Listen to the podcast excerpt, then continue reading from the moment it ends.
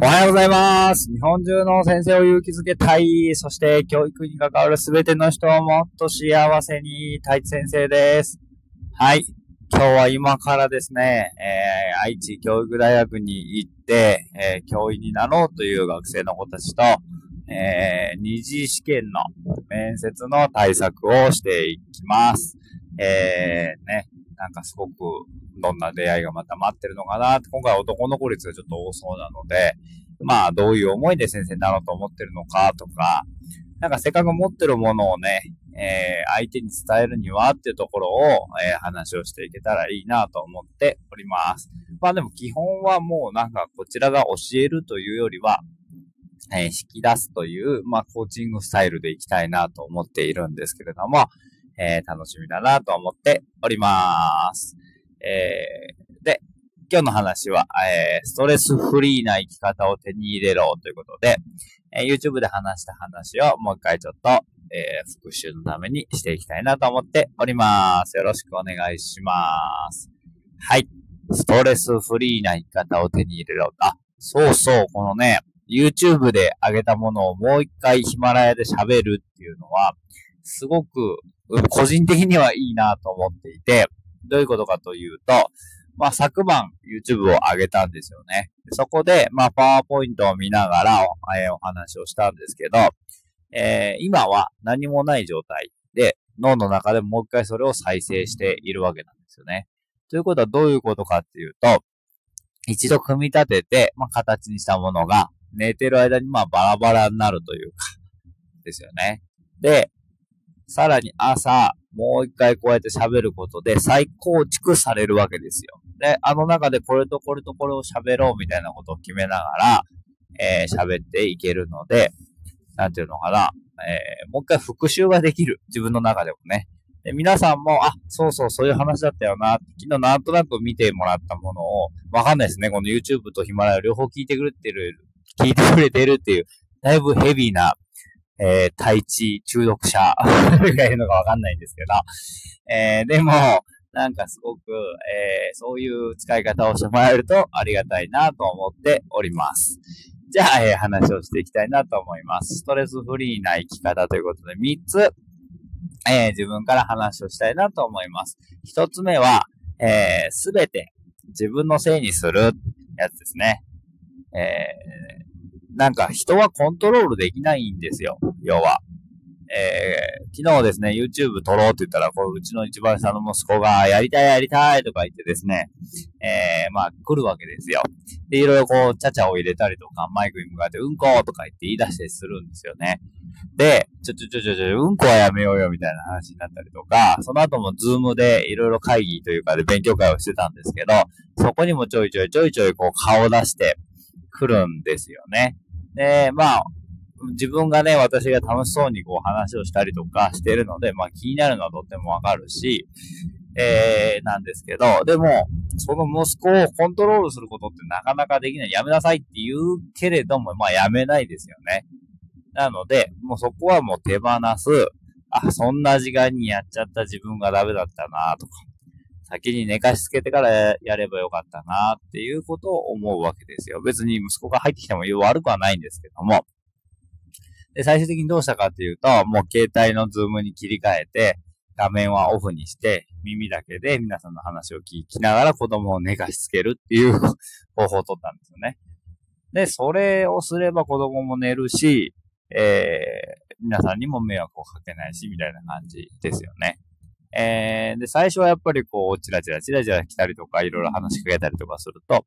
ぱりちょっとストレスがかかるわけなんですよ。おーいって、みんなで喋ってんだぞとか。昨日15人ぐらい参加者がいたので、全員の参加者にうんこっていうのが聞こえてたかどうかわかんないんですけど、そういうことでのイライラがもうなくなりますよっていう話なのかなと思いながら、見ておりました。二つ目は、課題の分離っていうやつなんですよね。もうやることはやっておいて、あとはもう相手の受け取り方次第ですよっていう話。これはですね、まあワッチャトヨタの申し込みの中で、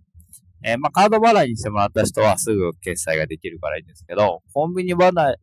いを選択された方で、支払期限が過ぎてしまった人が何人かいるんですよね。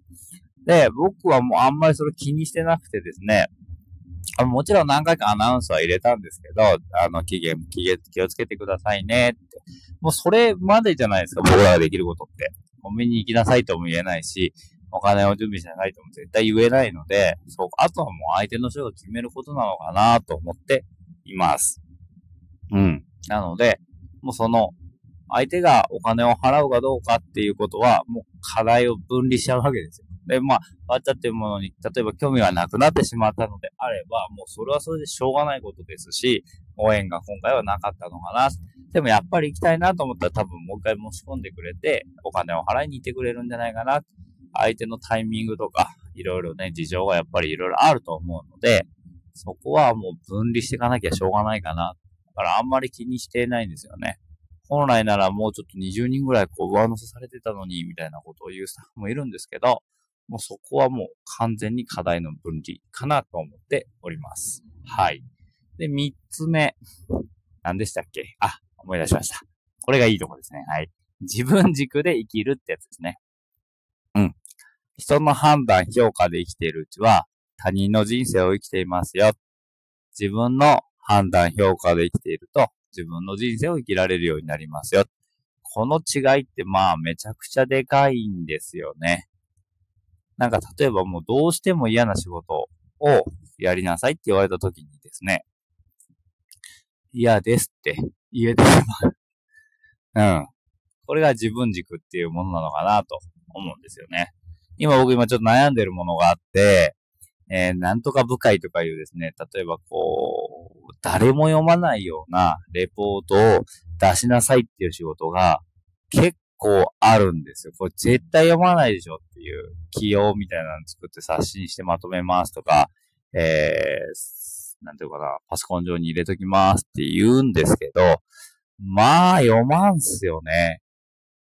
はい。これツイッターでまた皆さんにアンケートを取りたいなと思ってるんですけど、だから僕だけ読んでないのかなと思うので、まあ本当に読まないなと思うので、あの仕事をなくしたいなと思っているんですよね。